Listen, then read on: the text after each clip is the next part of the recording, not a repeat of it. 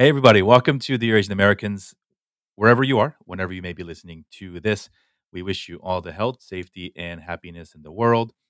We're getting uh, through the summer um, and recording this uh, with our guest here on August 25th.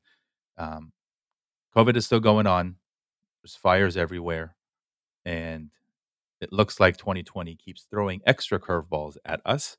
Um, but we're we're we're moving on. We're persisting. Uh, we now have exactly 70 days, 10 weeks until the election, which is something that I'm very passionate about. Um, if you're hearing this uh, before the end of September, please do make sure to go fill out your census and to register to vote. And for the love of God, if you can, vote early um, before they start taking away more mailboxes. So, it's a nice primer. Um, it's you know this doing this show and, and talking about the things that we're um, so lucky to talk about um, has given me the opportunity to reconnect with some friends from you know earlier parts of my life um, and some friends who you know I wasn't necessarily aware of what they were doing or you know uh, sort of the work that they were doing.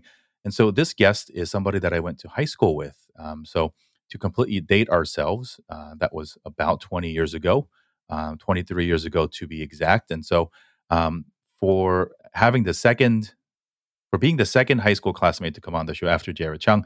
It is my distinct pleasure to welcome Jessica Lee to the show. Hi, Jessica. Hey, Jerry. How's it going?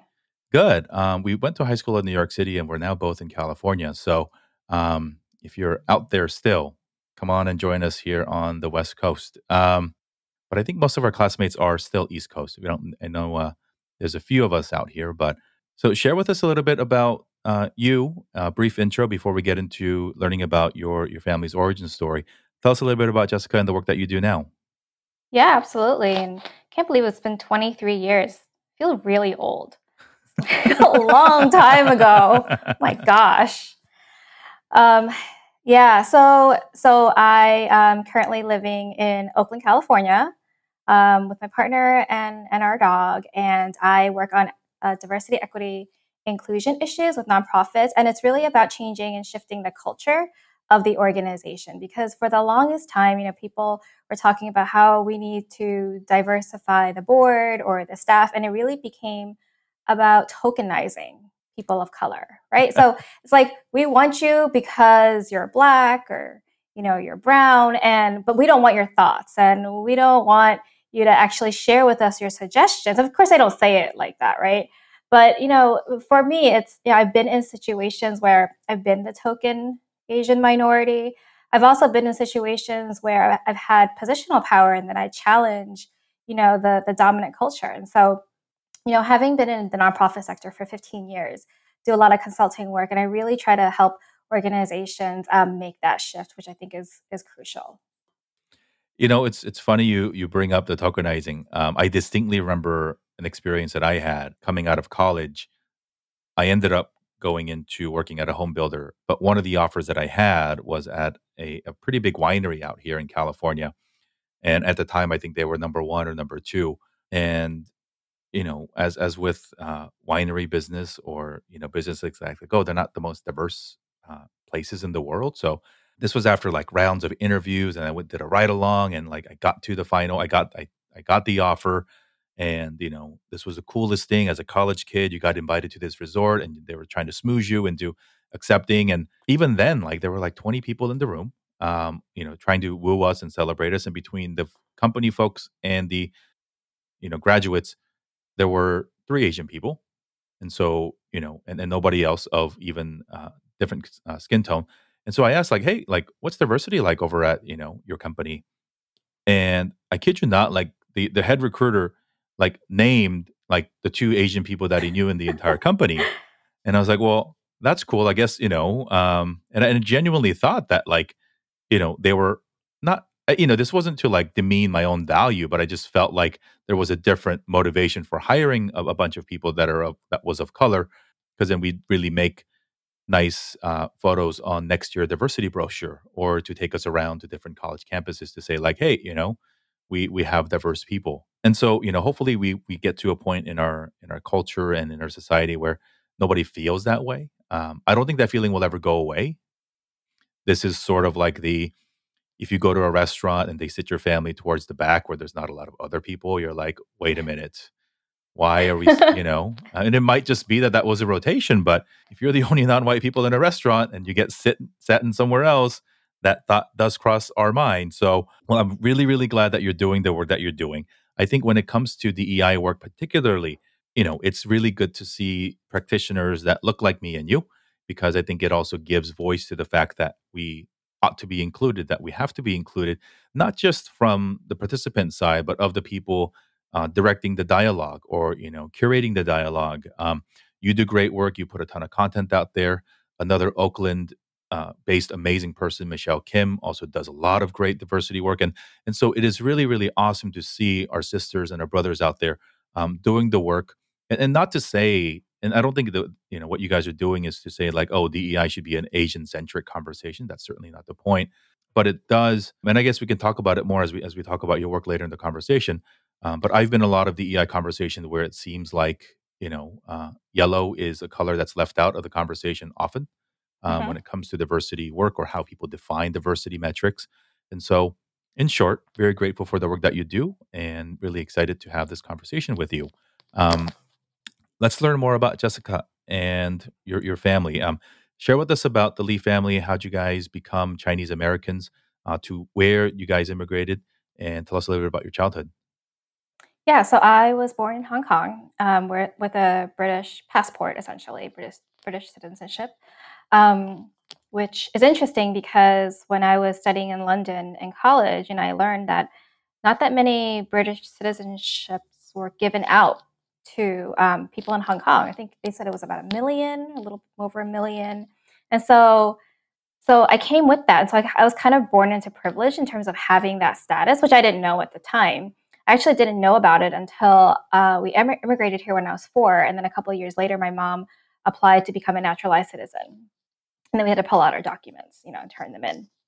So um, my family left Hong Kong for the reasons that Hong Kong is in conflict today. They were afraid of the, the turnover and what would happen in 97, um, that their rights would be taken away, that there wouldn't be opportunities for us. And so they foresaw that coming. And, you know, there were a lot of Hong Kong families that also left, you know, back in the 80s for very similar reasons, like immigrating to Canada, the US, Australia. And so I grew up in in New York. And, you know, it's it's interesting because the way we talk about immigrants these days with with the president and and Congress, it, it's seen as like you know um, an issue where where people come here and they they like you know take away our jobs or they go on you know government benefits and there's a lot of negative uh, perceptions out there about immigrants and you know i think what most people don't realize is that like for my family we left a middle class upper middle class um, you know society to come here and live in poverty. You know, like my first year here, um, this is based off of what my parents told me. Like, we didn't even have enough money to buy chicken. And my mom was on food stamps for, I think, a month until we realized that food stamps didn't buy any of the ethnic foods or any of the healthy foods that we actually, that she actually wanted us to eat. Right. And so, and so, like, you know, because of that experience, and also my parents started their own own business uh, when I was a kid and it was in New York City doing industrial cleaning of commercial restaurant kitchens. And mm. trust me, no white people fought for those jobs at all. I mean, my parents hired, you know, Latinx workers, even even some Asian immigrants didn't want those jobs because you're talking about working overnight. You know, you go to the restaurants when they close, you um, basically take really heavy equipment and you power wash everything, and then you scrape and and you know you carry out buckets of oil. And it's not it's not the most you know pleasant thing right? And your clothes smell your car smell. I remember our house smelled. And that's but that's just how you know we were raised. Um, and you know my my my dad had a really hard time with it because he owned a taxi in hong kong and all he did was drive and he loved driving. You know owning a taxi in hong kong is actually really expensive. It's sort of like getting a, a medallion in new york city right? Like a taxi cab driver. Um, so he went from that lifestyle to to sleeping four hours a day during a day, working all the time, and it was really hard for for my parents. Um, yeah, and I so I, I grew up and and um, really tried to try to understand culturally, like my own identity as an Asian American because I had come before a lot of other Hong Kong kids did. So because I came when I was four, a lot of my friends in elementary school came when like I think they arrived when I was seven or eight. And so I wasn't American enough for the American kids, the American white kids. And I wasn't Asian enough for the Asian kids. Because I remember like in the playground, they would ask me, Oh, do you know Andy Lau? I'm like, Who's Andy Lau? Like I watch Full House, Family Matters when I go home, you know? Like and and you know, so it was just it was just really hard just just navigating those two worlds. That's fast. I, I think, and, and particularly um, in, in New York City, it was so overall it's very diverse. But when you start to get into different pockets of the boroughs and specific neighborhoods, it may not be as diverse as the overall picture. Um, but what part of the city did you guys grow up in, and how did that impact sort of how you've viewed yourself and, and your surroundings? Yeah, so I grew up in in Fresh Meadows, um, which is right uh, like close to Flushing. People know Flushing now; they didn't know it back then. um, it wasn't a thing. Um, but Flushing also like evolved because when I was younger, it was more Indian American, definitely um, Hong Kong American, I would say. Um, and we had some white people. And then the older I got, the more Chinese and Korean it became. Um, and and and so even though I li- lived in Fresh Meadows, which is like kind of where I, it's like a suburb, um, we were in Flushing a lot, you know, and and so growing up in that community really made me um, think about, well, now, like reflecting on my privilege at growing up in an Asian neighborhood, because, you know, I lived in DC for eight years. I went to college in upstate New York, and I remember, like, for almost, what was that, like 14 years of my life, I didn't have good Asian food. And so, you know, we think about, you know, the privileges that we hold. And that's one of the things that I remember really missing. Um, for part of my young adult life. And then when I was in, in high school, actually, my family moved us out to Jamaica.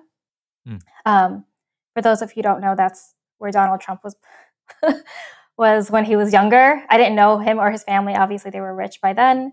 It's not something I like to talk about, but it was a very black community, South Asian and black community. And so I think for me, like having that diversity growing up was really interesting because because people are, you know, segregated by ethnicities, right? By ethnic neighborhoods, even in Queens. And for me, like when I was growing up in Fresh Meadows, I actually lived on a street, and I reflect a lot on that now when I do my DEI work, because I lived on a street where my downstairs neighbor was was um, Chinese from China. My next door neighbor was Peruvian, and um, they also had a family who was a white single mom with her son. And then I had another neighbor that was like a multi generational um, white family. So it was a grandmother, single mom, and her son. Next door was another Latinx family, and above that family lived a black family. And so all the kids would just play after school. But having that diversity when you're a kid and having friends of so many different ethnicities makes you, I think, interact with people differently. Because when you've lived that life for years and that's how you are you are raised and you're you know you don't know racism you know like when you're that young i think it really helps you like understand diversity and see it in a in a, in a different way I think that's such a beautiful point that you make. I, I think um, even though separate neighborhoods, or I guess you know now there are some neighborhoods that obviously Flushing in Flushing, you think of like Chinese and Korean people, you think of um, Astoria, you think of different people in, in New York City but just the design of the city and its reliance on public transportation and its density, um, I, I, think encourages you or actually forces you uh, to interact and at least rub shoulders with people that look very different than you. Um, you know, I grew up. I was born in Korea. Uh, grew up mostly in a suburb out here in LA, and and moved to New York right before we started high school together in '97.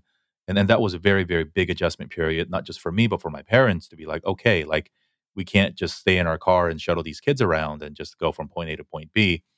Um, and and I think you know my my my mom was like frightened because you know he's like, what do you mean these kids have to take the subway and the bus by themselves, right? like this like mother mother uh, instinct freaked outness, right? Like, Yeah. and all the other New York moms are like, these kids been walking around by themselves since they were born. Like, chill. Um, That's true. you know, which which was odd because we we came from Korea, which that's the norm, and that's how she grew up.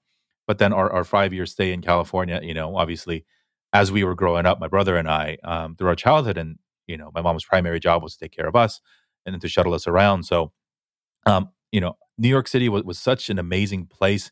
Um, I've only, you know, uh, only got to spend three years there, but uh, just to make you humble and to see different sides of life. Um, particularly if you grew up in the outer boroughs. Um, you know, we're we're seeing now a lot of commentary about New York City and its future and what COVID has done to New York City, and a lot of that stuff is written from people who've only lived in specific neighborhoods in New York City and either came with money or, or have money now, and so um, really, really cool to get that perspective. Um, so, as, as we've alluded to, um, you and I went to school together in, in high school in the Bronx, which is quite a bit away from Fresh Meadows or or uh, Bayside in Flushing, where our family lived.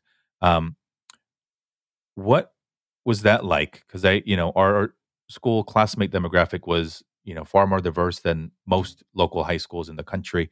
Um, obviously, it was uh, a, a school that you had to test into, so it was a bit of a self selection uh, process going on. But um, share with us that experience and, and what was that?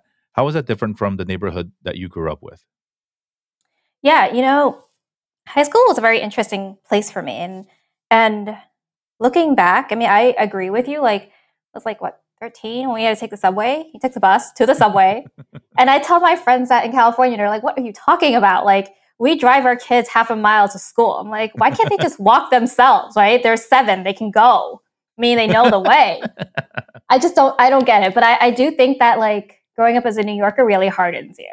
A- And I remember thinking when I was younger, like I would never want to raise my kids anywhere else because where else are they going to learn street smarts, right? So I mean, that's just the thing that's very interesting about New York. Um, in terms of our diversity of of uh, our high school, you know, I, I would say that our high school was somewhat diverse, but not completely diverse, right? Like we had what three black kids in our class, Maybe a few five. more, but enough. Like, well, i i enough, but it, it it did not. Rep- you know, I, I guess it's safe to say, like, and there's a lot of chatter about specialized high schools now. yeah, Definitely, Lee did not reflect the diversity of the city no, it in did any way, shape, or form. Yep. It did not, and and and I think that was one of the things I was really uncomfortable with because it was like because I grew up in in Flushing Fresh Meadows with lots of Asian kids, and then there'd be like a whole bunch of us getting on the subway together, you know, because you had to be at school at a certain time, um, and it was well, the subway was kind of like our school bus, but then we get there and it was like it felt like it was fifty percent Asian, East Asian. I mean, I'm probably wrong, but it it just felt like everywhere I looked was like an Asian kid, which for me, it felt a little uncomfortable because of how I was saying I grew up earlier in life, right, on a block with a bunch with more diversity. Um, and I'd always felt that discomfort actually in high school and didn't really talk about it because when I did bring it up, people were like, What are you talking about? Like, it's great that there are other Asian kids. But because I've been bullied by Asian kids growing up, like, because I wasn't Asian enough, and then I had such a diverse community on my block, it was just weird to, it was just weird to go to school like that. It was like Asian and and white, um, right? and then like what, I, I think black so. kids. Yeah, and and um, it's it's interesting geographically where our school was located, which is as north in the Bronx borough, or as one of the most northern points of New York City. Um, but most of the students didn't come from either the borough, certainly not as maybe a handful from, you know, uh, walkable or, you know, in the immediate area. Um, I don't know what the metrics were, but you're right. You know, we're predominantly Asian. Um, there were, you know, groups of students who came from the same junior high school or came from, you know, same neighborhoods um, with established friendships. Um, you know, we had, you know, some folks come in from as far as Staten Island, which um, is insane if you think about like that that sacrifice that they made. You know, hour hour and a half on the bus every day, or three hours on the bus every day, um, just to go to high school. Um, our high school didn't have after school clubs as as much as other schools did. We didn't have a football team. We didn't have night games. We didn't have dances. Um, it was just like all right, you know, smarty pants, go learn and go home before it gets dark because, you know, it's probably not safe for you guys to be out late. Um, Yeah. but I, I think it's fascinating. Like, you know, I think about my high school experience in New York City as something, like you said, that helped me get street smarts because you have to, right? Mhm. You, you can't be aloof sitting on a subway car with a backpack or fall asleep because there's a decent chance that you might get your stuff jacked or get hurt or get lost. And, you know, Or miss your um, stop. yeah, which is, I mean, at least the seven train, we took it to the end. So, like, you know, somebody woke you up and Yeah. we, we all, you know, enough, again, all the, not all, enough people lived in Flushing, which is, again, a very Asian part of town. And from Flushing, Mhm. you could take the bus into other parts of uh, the deeper ends of Queens that, you know, you're rarely going home alone. Um, but yeah, I, I I think that's, you know, the, the high school experience, I think, is fascinating. And I think if we look at our friends from high school now, like, um, you know, many of them took the traditional paths and doing amazing things as, as doctors, as lawyers, um, you know, or, or went to grad school and, you know, pursued Mhm. various things. Um, but that's what, you know, I think Bronx Science kids are supposed to do that, right? Like that's what the expectation was set for us in the very traditionally defined, narrow definition of like what we were supposed to do. Um, so knowing what you do now, which is a lot of diversity work, um, I mean, I don't even know if we knew that was a thing back then. Like that's something that you could pursue as a career, or like you know, we didn't. Like I don't, I don't think there was anything explicitly or overtly diversity. Like nothing about that, even in the way that we talked about things. Like Mhm. you know, I was reflecting on, and it's like I, I was pretty involved with you know a lot of student government stuff. Um, was on the newspaper and like all this other stuff that gave me an insight into into how the school structure was. We didn't really like talk about it, right? Like I don't I don't even know if at the student organization or student government level, like we talked about making the cabinet or the senate look diverse and to make sure that people felt included and in all aspects of the diversity conversation, it wasn't like racial diversity would fix all of it because there was a lot of socioeconomic diversity within the school system that wasn't necessarily being talked about. And, and now, like in high school, you know, maybe high school kids now, like they're they're uh, wiser than we ever were. So they're you know they're going to change the world one day, and you know um, we're, we're lucky to you know uh, witness that. Um, but tell us about some of the uh, influences that you had, and you know going you know from Fresh Meadows to science. Like, what did you want to be when you grew up? What were your influences? Yeah, I think for me, I'd wanted to be a journalist because I had worked. I'd always liked the newspapers and watching the news, and you know, I was kind of a latchkey kid. So my parents, my parents work late at night, right? So I'd want, I'd watch TV, and what comes on at ten o'clock, you know, on the free TV channels, and it's the news. So I, I did that, and then I, I, I did intern at some of the um, local Queens newspapers, um, and then I was involved in a Beacon Center after school program that was um, was basically creating the newsletter for that program. Uh, so I wanted to be a journalist. And of course, that's not something that's accepted, right? Like, why would you be a journalist? like, what is that? You know, like, it's like, it's your choices are lawyer or doctor. Pick one, you know? Um, I didn't want to be a doctor. And mom's like, but you would make a great lawyer because you're, you're constantly arguing with me, like most teenagers are. And, and I didn't want to do it because my mom wanted me to, to, to do it. So uh, I, I, you know, it's interesting because the more that I think about it, it's like I don't need a law degree because I don't practice law, right? But a lot of the the characteristics of lawyers, like I feel like are are honed in in activism. So for me, like when I was in when I was a senior in high school, I volunteered on the Al Gore campaign because we were 17 at the time, or I was 17 at the time, and I was way too young to vote. But I remember that we took a government class, and we were assigned um, we were assigned to to watch the presidential debates, and we had to write out like what um, generally the candidates were saying their their positions were on. And Mm. I remember I was writing down what Bush was saying and how he was going to take us to war, you know, and all of that. And, and I was like, no, I, I'm not going to war. Like, that's ridiculous. Um, and, and so I, I volunteered at the Al Gore campaign. And when he lost, well, first of all, when there was no decision, like after election night, I was really confused because that's what we were taught. Like, you know, people vote and then you know right away who's going to be the next president, right? And because there was no decision and then they had to go to the Supreme Court and all of that, I was like, okay, so basically Al Gore won the popular vote, but he's not the president. That doesn't make any sense. That's not we don't we don't have the electoral college in our school elections, right? Like what is this thing that, you know, the, the country doesn't want know, Bush to be president. And then and so I remember like taking that with me and and going to college. And I had wanted to um to actually pursue a management degree and go into business. I don't know why, but I'd always been really interested in in business stuff, even though I didn't want to be a business person because my parents, you know, had a business.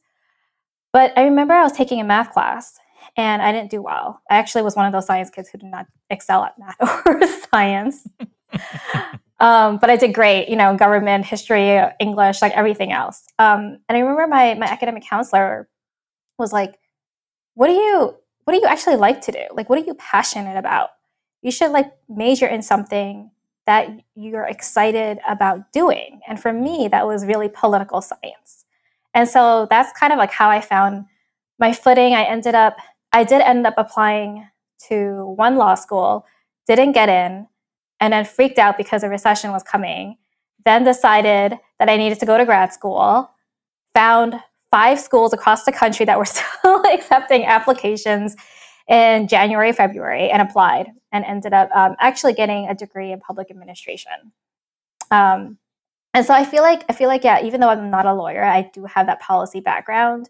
And for me, like I very much I think became an activist over the years with what was happening with the elections, and then just you know seeing the amount of social injustice in our country, and then the lack of awareness. I, I was saying earlier that you know, I had that homework assignment and, and Bush said he was taking us to war. And then when the Iraq war started, people were like, well, how come there's a war? And I'm like, because he said he was going to start one. Like, like, were you not listening? Like, why are you surprised? Right.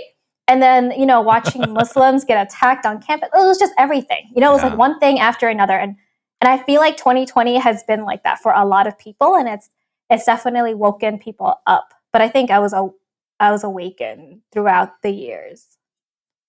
I we we hear that a lot, maybe from some younger folks, or maybe at least it's either younger folks or people who've been blinded in their own privilege and their access and their wealth, education, the list goes on. And and they say ignorant things like, I can't believe this is happening now, or like, I didn't know our country had these crazy people, or you know all these things that basically have the connotation that it's their first time experiencing or witnessing um, injustice um, particularly for our folks our people right like racism is really like are you kidding me like we've been dealing with this shit since we got here um, and, and maybe because your parents raised you in a, in a very comfortable place like i moved to fullerton or you know in parts of the country where um, your status, your wealth, your education could help you or shielded you um, from some of this stuff, but it was always there. Mm-hmm. You know, um, I, I, remember distinctly in high school. Um, I know 2020 um, with with the unjust murder of George Floyd. You know, there's a lot of protests and there's a lot of you know activism and wanting to keep police accountable. The very very first protest that I actively partook in was the unjust murder of Amadou Diallo, which happened when you and I were in high school. And I didn't even know what the hell was going on, but I was like, that was messed up. He shouldn't have been killed. So right. like, and we're all gonna walk out of class. Like, that sounds cool. Let's do it. Right. And mm-hmm. and I we, we weren't old enough, mature enough. Our parents certainly didn't have the cognitive dissonance to tell us what the hell was going on because right. they're busy trying to survive and, you know, just be immigrants. Like, but it was always there. You know, like police didn't wake up in 2020 and be like, hey, we're gonna just start doing shit. They've been getting away with it for years. Um, even with the most recent one uh, with Jacob Blake in Wisconsin, like yes, like without cell phones, like that gets swept under the rug. That never makes the news. George Floyd doesn't make the news without cameras, right? Like, and, and so it's been going on. We've all experienced it, and I think unfortunately, for for all the right reasons, our well-intentioned parents and community and, and social groups growing up sort of led us to believe that if only you studied harder, if only you got the right degrees, the right jobs, the right then the right address with the right country club and the right network that we could somehow achieve our way out of racism, achieve our way out of being treated differently. Um, and to a degree, I'm sure some people still believe that, and some people still live in that world where they may not be the recipient of blatant racism because of where they live or with whom they work or whatnot. Um, but you know, just a reminder for for some of our peers too, like, nah, man, that shit was always there. Yeah. Um, you know, I mean, even living through, and if we witnessed it, and maybe it wasn't us, but we witnessed it. We all lived through. If you're, you know, I don't know, a millennial, like you, you lived through 9-11 and you and you saw um, your friends and your neighbors and people on, you know, people who look a little bit differently than we do get treated differently and in a bad way. And what do we do then? What are we doing now about it? And you know, but I think it all makes sense that in in a way, not everybody, not all change comes from you know marching. Not all change comes from the political spectrum. It, it changes with how we change the topic of conversation and what's allowed and what's expected in our everyday experiences, whether it is at work or through our community organizations and whatnot. So, share with us, you know, some of the work that you did in DC and in that front, and ultimately leading to you coming out to California and then starting your own practice. Yeah, so so in DC, I wouldn't classify myself as a DEI person. I was primarily working with refugee immigrant communities on gender-based violence issues, so you know, sexual assault, domestic violence, human trafficking.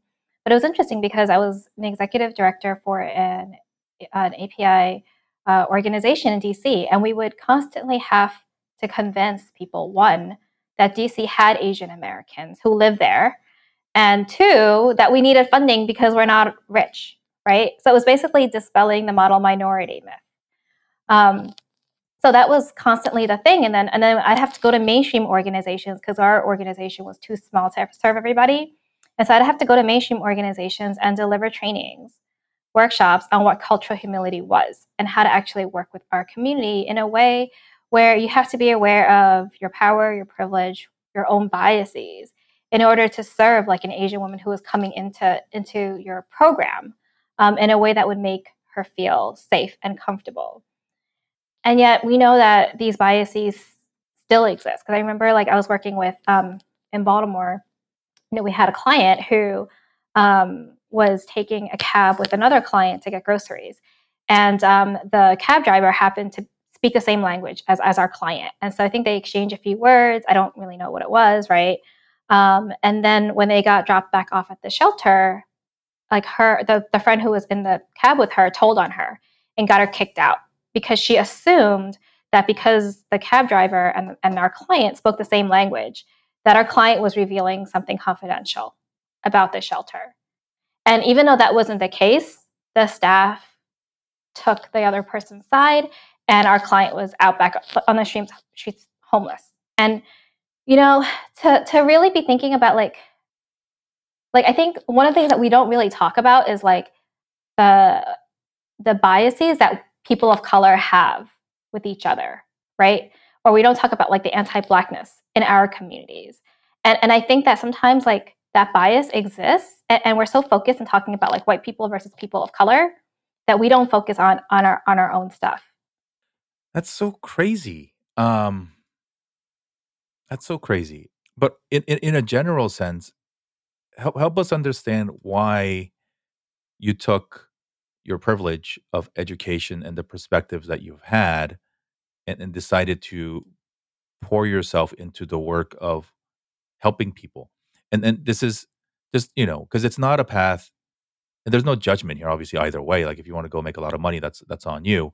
Um, just please, I hope that you do something good with that money once you do make it. Um, you know, again, like folks from our high school and other folks from you know who I who I imagine went to the schools that you did don't necessarily say, "Cool, now I'm going to go and you know run a uh, a nonprofit making very little money, um, just except for the food that feeds your soul." Like to do the good work. Um, Mhm. was there a point in your life where like the light bulb went off and said, "This is what I got to do," or was it always in you? And that's how you ended up after you decided that law school wasn't going to be the path to take you there? You know, I think it was always within me. Um, and it wasn't something that was like, that's, you know, ingrained in our culture or in my family values, even. I think that when I was young, I'd always volunteered because for me, it was like, oh, this is how you become an adult. You know, you go and you volunteer at the hospital, right? And I thought it was fun. Um, or, you know, I go and volunteer handing out water and registering people at the AIDS walk, not because we needed it for college applications, but because they needed help and I was available, right? And and because they're doing something good, like raising money to find a cure for AIDS, which you know we know impact people. And so I think you know just having that foundation was like something that I naturally gravitated towards. And so when I was in college, I was part of a service fraternity and uh, kept doing volunteer work. And when I graduated and left grad school, you know, I had wanted at the time to go into public service. Like, so I had wanted to work on the Hill and I had interned on the Hill. But then I, it just wasn't as appealing to me to be, you know, working, uh, drafting policy, sitting at a desk, writing all day, right? Talking to people. And yes, that, that's all important work. But I think for me, like, I wanted to be doing something with my hands. I wanted to be on the ground. I wanted to be where the people were to get to know them. And I think for me, it's always been about like who's being left out, you know, who's being left out of the conversation. And even, you know, like we talked about high school and, and, and, and like I was friends with like our, you know, our Black and Latinx brothers and sisters. And I always felt like, like, why am I like of my group of friends? Like, why am I the only one that has Black and Latinx friends? You know, t- like like why why am i the, the the one the odd one right? So maybe, i don't know maybe i am odd. But like it always felt a little bit different. And and i think for me like definitely seeing and watching injustices happen wasn't something that i could idly sit by and be okay with especially because i saw that that things weren't changing and that voting although it's important doesn't bring about change as quickly right? And you know, as we got older, Congress was, you know, during, you know, Obama's administration, Congress was always, there was always a shutdown. There was always a government shutdown. it was like, can't get anything done. There's always a government shutdown, right? And, and, and now we have, now we live in the era of Trump. And, and it just feels like if we don't, if we as Asian Americans don't step up now and we haven't stepped up, like, what are we going to do when they come for us? Because we've always been we've always been next. Yeah. Right yeah. after blacks. like after black African Americans, we're always the next one. And so and so like even though that shouldn't necessarily be like the reason you you like, you know, protest or vote or anything like that, it, it's like how can we still just sit by and and watch this happen? You know, it it reminds me of um not a big poem person, but that that poem um think it uh, written by a, a, German pastor or something during uh, World War II. Um, you know, first they came for somebody and I didn't speak up, and goes on and on, and it ends with then they came for me and nobody was there to stand up for me, right? And I think it's a lot of it is rooted in, uh, at least for Asian Americans, I, I think it's the, the context we have to understand of where our parents came from, right? Like your parents left Hong Kong because there's a lot of geopolitical crap right? Like, mm-hmm. yeah, um, Korean folks, like occupation, war, like zero economy, and then boom, right? Like people don't know how to process that in two generations. Our friends from Vietnam, like war, yeah. you know, refugee, like so. I think for folks that are a little bit younger or don't have that full context, we get very angry, right? Like I get very angry too. Like, why can't we see the humanity in other people? But I think our genetic code is still like on survival mode.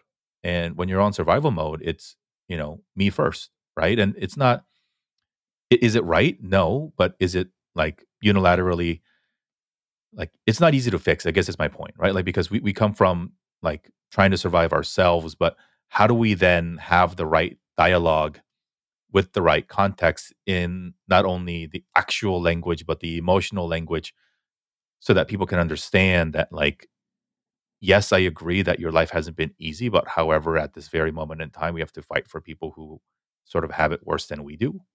And so I, I think 2020 has been, I hope, um, in our own community is a not not as polarizing as the media's would have us believe, um, or you know, not just polarizing on a binary political system, but um, at a time a, time when um, we can bring some of those topics to the surface and say, hey, like um, perhaps the most overused phrase of 2020, but like, yo, like we're on this shit together. Like, you know, um, maybe you can thrive alone, but that's not long term. Like in the long term, you know, none of us can thrive until all of us can thrive. But I, I think a part of that too is sort of how we've been told this myth of meritocracy and this myth of achievement that, you know, if you amass all this wealth, that somehow you can live a life that's more comfortable, which might be true, which is true to a degree. We see the examples of it all the time. But Mhm.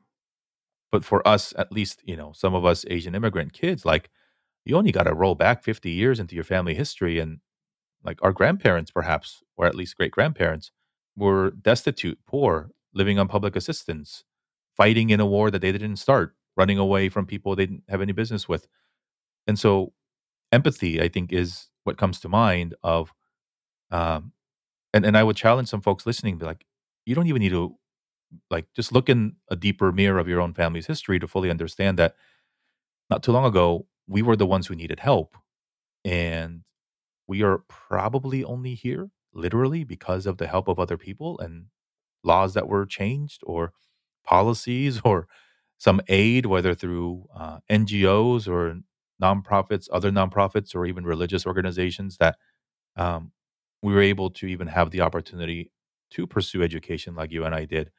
And, you know, the, the privilege that you and I have, Jessica, of talking on a Tuesday morning um, about things that our parents probably don't consider a necessary survival t- thing, right? Um, Mhm. these Yeah. are in, from from their perspective, these are probably luxuries and really nice to haves. Um, because for them, the primary motive was food and actual survival. And and so I, I, I it's amazing to hear and, and know about the work that you do. Let's talk about the work that you're doing now. Share with us in, in more detail. I know you gave us a preview of it before, but what does justice and logic do and why is it so important to you? Yeah. So, so Justice and Logic um, is uh, is my consulting practice that I started, and it was essentially partially um, to be able to lift up um, Asian American leaders in the nonprofit sector. It's one of the many reasons why I started doing that work. Um, and helping organizations that you know were primarily led by Asian American folks or you know organizations of color, like build the capacity that they need in order to survive, right? In a in a sector that has primarily been made for mainstream white organizations, right? Um, and so through that work, I also have a partnership with a, a colleague um, out on the East Coast who's black, um, who's black, and we have a project called Healing Equity United, which is where our podcast is. Uh, podcast is woke isn't enough. And so the majority of my work, actually, the last couple of months, has been through that project, just simply because of everything that's been happening in, in the US. And so we work with um, nonprofit organizations who are looking to actually make that culture shift. So these are organizations that have already been woke or were just woken up by George Floyd's murder. And they're like, we need to do something because our organization is very white or it, our board doesn't reflect the people who we serve or, you know, our younger staff. Um, you know people of color and white Mm. are basically saying that there's something wrong with the culture um, and so they'll come to us and we'll have like a conversation about like how do you actually make that change right? How do you become an anti-racist anti-oppressive organization? And so we start with helping them identify where are they right now on you know the scale of racism you know like for as an organization as a culture. And then we help shift them not just to become an ally but to to really be a co-conspirator and an accomplice. So it's like you can't be an ally in these times. Like, you know, you need to put away your safety pins, whatever you're wearing. You know, it's great that you're hanging up a Black Lives Matter sign or standing outside your front door, shining a flashlight in the sky. Um, but it's it's like we have to like be willing to take a risk and actually like shift the way things are happening, which might mean for some people, like if you're a white, you know, manager or director in a very white organization, maybe that means that you need to leave your job and you need to, you know, insist that your organization changes and brings in a person of color because your organization serves 99.9% people of color, right? Or it might mean that hey, stop like looking for resumes that have master's degrees. Like let's actually weigh the lived experiences of people of color working, you know, on your issue or having lived through your issue. Like let's have that be assigned the same weight as someone with a master's degree because you know, education is great, but education doesn't teach you like we are talking about earlier like life skills, right? Or like street smarts or any of those things. So so that's the work that we do. Like we like I'm pretty radical when it comes to these things. Um, but yeah, like that's that's that's a path that we take organizations on, and it's hard. It's it's really hard. There's so many things that you just shared that I think is not even just in nonprofit world, but like just systemically challenging for people to break into. You know, in the corporate world, one one thing that I think people got to stop doing in, in higher education too, which is like referral system. Like, mm-hmm. yo, if you reward your employees by bringing your frat brother, like that's not going to work. And then you're like, oh, but we have this culture, and you know, we want to, um, and, and realize that a referral program is generally a money saving mechanism for the companies to find people without paying or doing a lot of the the, the clawing and the digging. Um, the recruiters, um, even if they pay you ten grand or whatever the referral fee might be, a percentage of your salary, like they save money um, from an acquisition perspective. Um, but but I think those are the things like oh we've always done it this way or like you know we want um, you know you you want certain logos some school logos on your resumes or you know your board um, and so I, I think it comes from like a, a decent place of like wanting the members of the organization to shine or you know to to maintain or, or build a certain culture um, but if you truly want to be equitable like you said the radical idea was that you know some people gotta leave and yeah. so you know um, alex alexis ohanian did that earlier right like stepping down from the board of reddit but you know how many people will do that should do that before they get to Ohanian level of privilege where he don't need another dollar in his life anyway.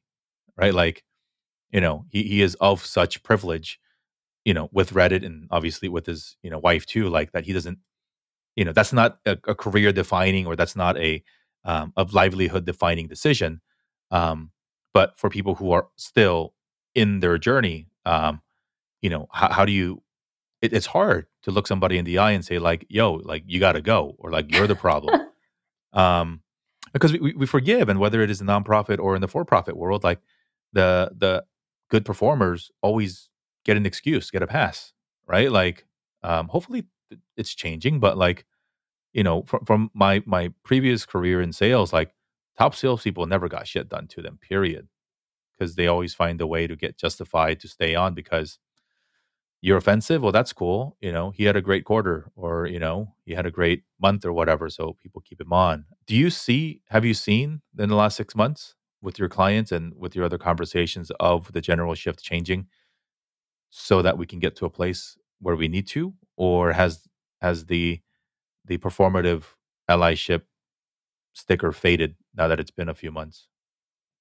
so i don't think it's faded i think the clients that work with us um, work with us. They're nonprofits, right? So they have to get a grant to work with us. So it's not like, you know, they just pay us and then if they don't want to do it, they don't do it, right? It's not a check mark, yeah. yeah. So I think it so change takes a long time. And when you're trying to change entire culture, it's going to take years. And that's something that we we have told um, nonprofit organizations. And we have seen people leave. And it's oftentimes it's because they don't agree with like changing some of the practices that have been in place for a long time. Some of them can't get past their own white fragility, you know, and their white privilege, and they and they're not comfortable giving up power. So, and and you know, when that happens, we're like, okay, well, we we warn our clients that that's going to happen, and when that happens, actually, like our clients will tell us that they're actually relieved that some of those people left because they were holding back the organization from moving forward. And for a lot of the organizations, it's like we don't just work with any organization. We need to make sure that the bulk of your organization, like staff and board, agree with this culture change. Because if you are like the executive director and you're the only one that wants this to change, right? Like you've got to do a little bit more work before you're going to be able to get everyone else on board. And so, yeah, people have left. Um, organizations have have gotten better, have been better for it. And I think it is hard to say to just leave your job, right? it's it's hard, especially now in this economy. But yeah. you know, for people who are retiring, you know, like think about what what that might look like. That's different, right? Like if you're retiring and you're you know your position is going to be vacant, how can you make it more equitable? How can you pass on that institutional knowledge, right? If you're going to actually be a co-conspirator or an accomplice, or if you are on the board of directors, right? Like how can you make decisions for the organization that would make it more equitable? Like one of the things that I advocate for is is getting rid of a give or get policy of a certain amount. Because if you look at it from a hmm. class perspective, you're automatically like, you know, like basically saying anyone who's poor may not be able to to, you know, give at the same level as everyone else. And so, you know, my um, partner is is uh, thinking about being on a board, and their their give or get is twenty five hundred dollars, and we basically told him, um, a group of us in the community was like, yeah, we can't. we know you can't afford that. I can't even afford to pay to, to pay for his give or get as his partner. But our community was like, it's so important that you serve on this board and actually make change that our community will raise the money and give it to you so that you can satisfy that. But how many people are gonna how many of your friends are gonna do that, right? For you to serve on a board. And and so and so I think that we have to look at all different aspects of, of how these decisions are made. That I think you bring up a fascinating part about diversity that I think we've been conditioned to think about diversity as race or gender. Uh, mm-hmm. But socioeconomic diversity is quite important. I remember I was uh, listening to uh, John Suh talk, and, and he's the CEO of LegalZoom, and he says, mm-hmm. "Look, like I can make my board as diverse as I want from a color perspective, but you better be damn sure that we're all rich and that we're all educated, and that doesn't mean diverse at all." Right. And, and I thought it was so cool that he said that because he's recognizing his privilege and saying like, yes, it's a problem, but at the same time, like maybe in a nonprofit context, it's slightly different, but not that different. That you want people on the board that can help you make decisions best for the organization. And there isn't not a causation, but a correlation of people who have money that may be of privilege serve on those boards, right? So maybe, like you said, like taking away that at least requirement of like pay to play or like an entry fee or like this suggested donation mm-hmm. amount that precludes a lot of people from participating does make it at least a little bit more equitable. Um, I, I've been involved with alumni organizations for both of my schools in various capacities, and you know, it's they they would never write it in writing because why would they to get in trouble um, for bad PR? But there's always that like unspoken assumption or that you know uh, I guess assumption that like, yo, like if uh you join the board, like we have our annual gala, you probably should buy a table. And so that even even in a we all went to the same school, therefore you have every right and opportunity to serve on a board that represents your demographic. But if you put that kind of pressure on somebody financially, then not everybody's going to feel welcome, right? And then you're going to get groupthink of the people who can because again, it's refer a friend, refer a friend, refer a friend. Um, I, I want to ask you for your opinion on sort of nonprofit world and and stuff in our own communities. Um, you know, maybe because we serve a specific ethnic or, or racial community, uh, boards within the Asian American nonprofit world tend to be very Asian American, right? Because they're mm-hmm. community based organizations for the most part. Um, what can we do if our listeners are members or board members or you know um, involved with our own actual community organizations um, what can we do to make sure that we don't have a blind spot or that we don't fall prey to some of the things that um, you're working with your organizations on so i think one of the things that asian american um, nonprofit sector people need to think about is So we might think we're not racist against other Asians, but we might be discriminating against them based on their ethnicity, right? So like Chinese people may not like Koreans, right? Koreans may not like Indonesia. You know, like there has been a history of that oppression, like, you know, throughout like thousands for thousands of years, right? And that still exists. And so if you're a mainstream nonprofit um, Asian American organization, you need to think about how that shows up. Like, how does that power dynamic show up in, be- when, in between groups? So I know that I've been on boards of, of very mainstream Asian American organizations. And when they talk about issues, they focus it on the Chinese community because it was founded by Chinese people, but now we're not just Chinese, right? And so, so oftentimes I think they forget the the Southeast Asians um, in the room, or they forget the South Asians, right? And so it's like, like you're here in the U.S., you have to think about whether we like it or not. Like Asian Americans have been grouped together, Yep. and so you need to think a little bit outside of like your own community, right? So I think that's that's one of the things that that we need to be aware of. I think the other issue is that we don't actually, and I've actually, um, you know, what's interesting is that after after the protest, or even during the protest, I got a lot of requests from Asian Americans who wanted to learn more about anti-blackness, about Yes. you know race equity issues, right? And that it's it's sort of exploded in terms of like there's definitely not eno- a lot of information out there. There's not a lot of books written on this, right, by our people. And so I, I think that is actually like something that's really good in terms of us even having these conversations. And I know that people are really struggling with like how do we talk to our elders about anti-blackness right? That's like an ongoing conversation, right? But you know, if you are older, you know, you talk to your own friends about these issues. Yeah. You know, like that's some I've had a couple of elders in, in my trainings, and like that's that's the privilege they need to pull out. Like talk to their friends, talk to our moms, you know? that is a I, don't know. Um, I agree. I am of the belief that it is really, really, really, really hard. Um, maybe even perhaps uh, improbable um, to get at least everybody on board. Um, you know, because we're we're also trying to undo decades of their own lived-in experience, and you know, it's I I think you know for those of us who who feel a certain way, again, it is so easy uh, to look at the other side and be like, "How do you not see it?"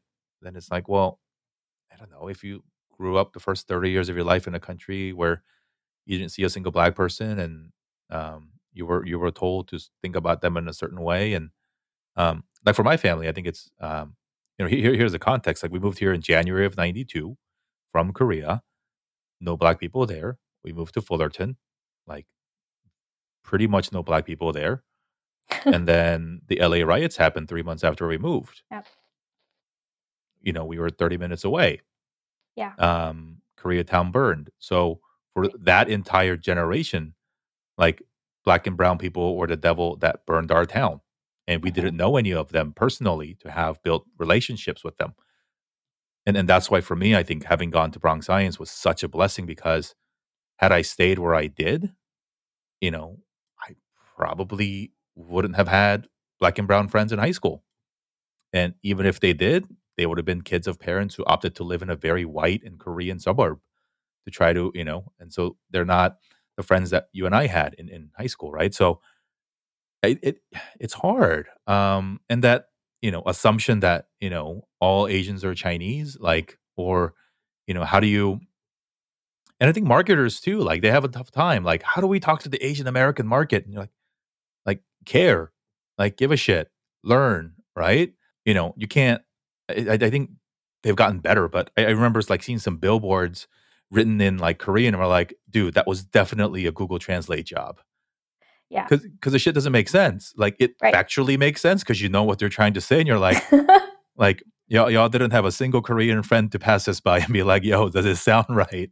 So, but that's where we're coming from, and, and where we have to go is is a very fluid and like you know um, understanding place. But but I am very inspired and um, you know optimistic about the future. Um, you know, we were really really lucky and blessed to participate in a lot of the different factors of uh, the Letters for Black Lives movement, which happened earlier in the year. Actually, happened in 2016, um, and, and sadly, we're, we're still doing it. But there were like 2,000 people in the Slack channel, and there were channels coded by language, and volunteers, many of them who didn't know each other, just went and said, "All right, let's you know co-create and you know collaborate on this thing and open up a Google Docs and go." And a lot of it was Asian Americans. A lot of it was because we felt collectively that that was perhaps one way that we were trying to get this message out to, you know, we say our family and friends, but who are we kidding? It's like mom and dad, right? Like, what can we send to mom and dad that, like, you know, I sent it to my parents and like it wasn't, there was no response. So, you know, and we're not like seeing them in person because of COVID, right? So, like, right. you know, like, what, what the hell do you do when you send them? Like, hey, I want to share this with you, and like crickets but again, I think I have to understand and, and have grace for them too that they're on this journey as well. And and and you know, granted, like when they're worried about their own survival and their own livelihood, like understanding that this might not be the thing that like they're gonna get fired up about. But anyway, the work that you do um, as we mentioned earlier, uh, Michelle Kim of Awaken, she does great work. Um, she actually hosted a "How to Talk to Your Asian People" Asian people about anti-blackness, and that was cool and you know, I think like hundred people signed on. Like, so yeah, the the market is there, and I think we are we are finally turning a page of some sort. In um, not only do people who look like me and you belong in the DEI conversation on the facilitator side, but we also have to be active participants on the dissemination of the information side um, to bring other people along. And then no longer can we just say like oh you know if i go to a good school and get a good job that i can just sort of shield myself from all this. And i have to give you credit because it is exhausting and tireless work. The the, the rewards at least financially i'm sure are not as robust as one would like doing really important work but i think the work that you are doing and with so many of your peers is hopefully moving the needle on just the general consciousness of uh, not even the entire country, but at least you know locally uh, our community. Um, you know, it's unfortunate that really terrible things have had to happen for us to finally have this moment. Um, but if you look at history, uh, things change after unfortunate events. Because when things are good, you don't do a lot of introspection, right? Right. When when the weather's good, you don't change the sail, right? Like you only Yeah. change the sail when you get into turbulent waters or when you're going into a storm because you have to learn. What is one thing that you learned, Jessica, about our community as you've done this work um, for, for now a very long time? And um, what are you optimistic about, in particular, the Asian American community in, in the face of the EI? Yeah, you know, I think what I'm learning is is that there is a shift happening in terms of these conversations. I do see that there are there's more Asian Americans wanting to learn or at least understand or at least are engaging in these conversations. I think that's something that has definitely shifted in the last couple of months and I don't I mean it could also be happening because of COVID, right? But I also think that, you know, one of the things that I'm really optimistic about is that I, I do think that I do think that there's a way out of like, you know, feeling this feeling of stuckness that I think a lot of Asian Americans are in. I think that, you know, one of the things that I, I spent um, my uh, first couple of months in COVID, like reading, was just Asian American history. And, you know, we didn't have Asian American history when I was growing up. I mean, I, I think they do now. And my partner grew up in Oakland and he took Asian American history class. I was like, what is that? Like, what do you mean schools offer that? They didn't have that in my schools. They didn't have that for me in, in like, we didn't even have that at Bronx Science, right? Like, was no Asian American history class. It was like one month on China and that was it. And we moved on from Asia. Um, I, I can't imagine that being taught at Bronx Science. No. Who, who the hell would have taught it? I think we had like one Asian teacher and she taught English or something. You know, like, no, we I- had two. We had Mr. Eng, oh, right? He taught he taught That's- computer, that's, yeah, how, t- how stereotypical. technical writing. and, and, and I think he's now, um, he, he he's now in charge of uh the student organization. Is he? um, I, I think so. Uh, I think he might still be there. But yeah, I mean, because because the thing is like, who in that so generationally speak, relatively speaking to our generation, like who would have had to take had to have taken those classes in college 10 Mhm. plus years out before we were in high school in the eight or you know so in the 80s Yeah. to have the wherewithal to get you know like all these magical things would have had to happen for the new york city board of education and their infinite wisdom to grant and and have it be a part of the curriculum right like for for an academically you know uh, rigorous program but now thanks to the internet thanks to other stuff Mhm. hopefully our young people are are looking for resources on their own. Certainly, there have been books written, but um, I hope we're th- this show and the work that you're doing, like it moves the needle and gets people interested. Um, we had uh, Renee Tajima Pena on the show earlier, and she was a series producer of Asian Americans, which like could not have come at a better time. Mhm. Yes. Um, but you know, uh, like accessibility is no longer really or I guess lack of accessibility is no longer a good enough excuse to say I didn't know because it's all there. And for, for what it's worth, like I've like that's one of my big regrets even about college. Like did not lean into Asian American stuff. I was like, why why do I need to learn about myself? I know myself pretty well, so I'm gonna go gonna go take some you know other more uh you know know business classes or whatever I took. You know, um, but but it's important, and I wish I had. Um, and and But they also don't market it that way, right?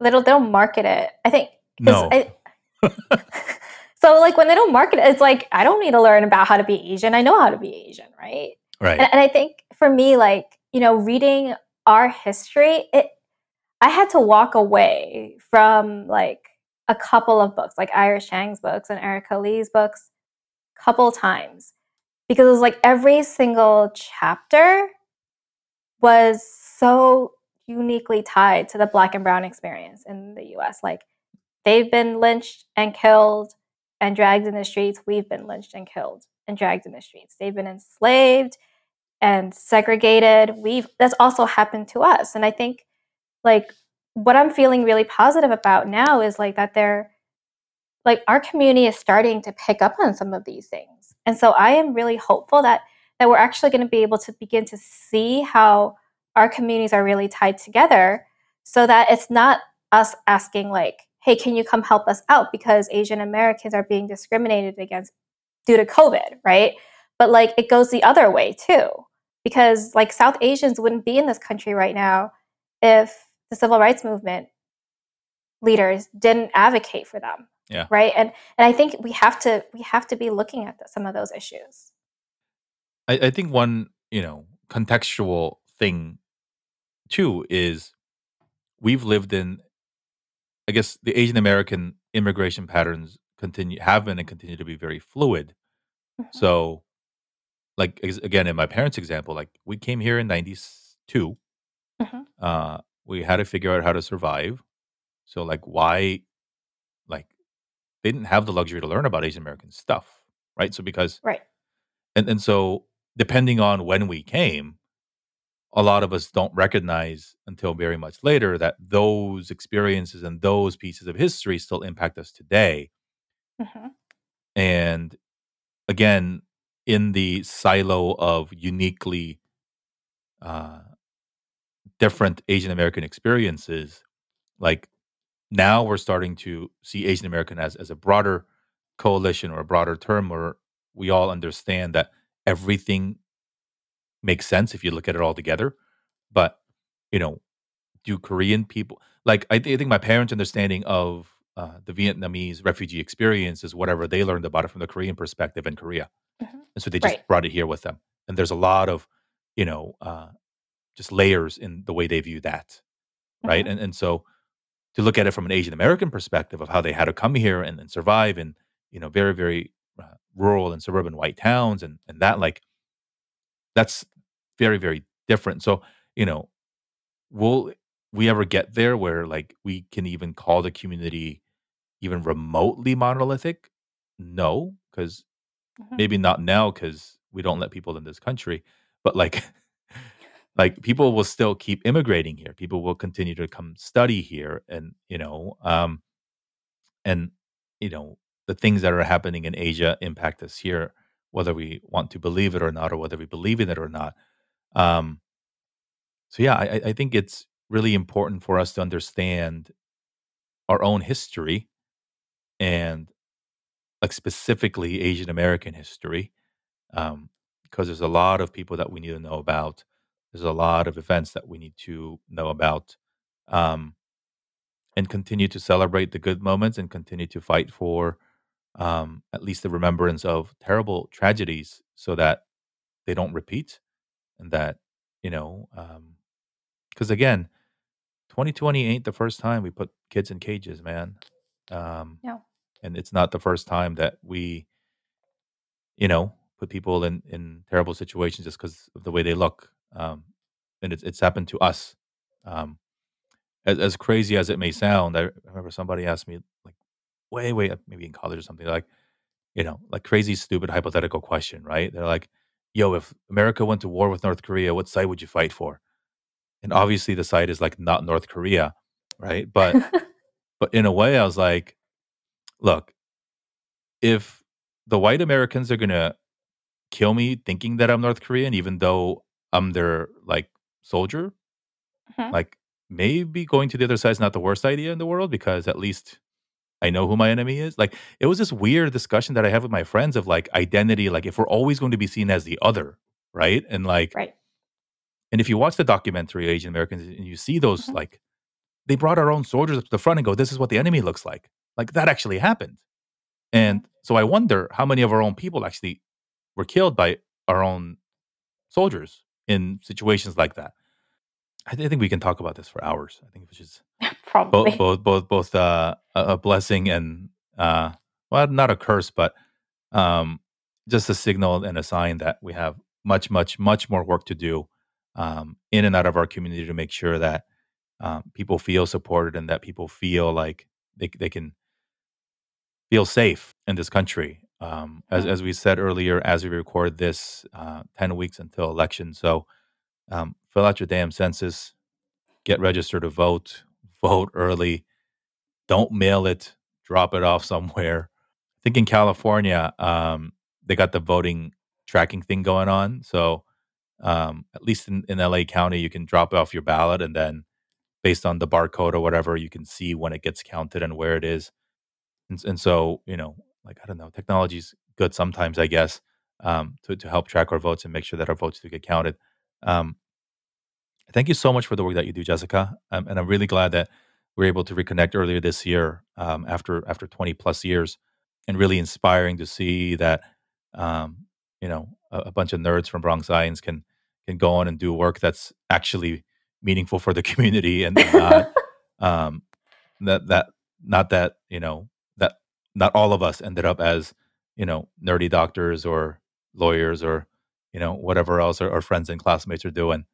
And even Jared, you know, he's he's closer to you. He's in Palo Alto and he's like running a nonprofit helping underprivileged youth get like, you know, career advice. Like the, the three of us, we weren't supposed to be this. So, but I'm glad we did, right? Because we're, we're helping people that I think need need, you know, need the most of our help. So yeah, for sure. and and the work continues. Um, you know, obviously, yeah, the the work continues, and I think at least maybe that's good for your business model. That there will always be organizations who need help um, with with all this stuff. So as as we do on this show, um, we we end the show with the Dear Asian Americans letter. The whole show, the whole idea of this um, was always on my mind. I, again, we didn't have Asian American studies in high school. Certainly wasn't you know exposed to various role models through adolescence and early career of people that look like me and you that did the non-traditional cool stuff. And so after thinking about it for many, many, probably a decade or so, I said, F it, I'm going to do it. And then gave myself excuses because I couldn't come up with the perfect name for months and months and months. And finally landed on a name and then decided to start this early in the year on, on my daughter's birthday as, as really a gift to her Mhm.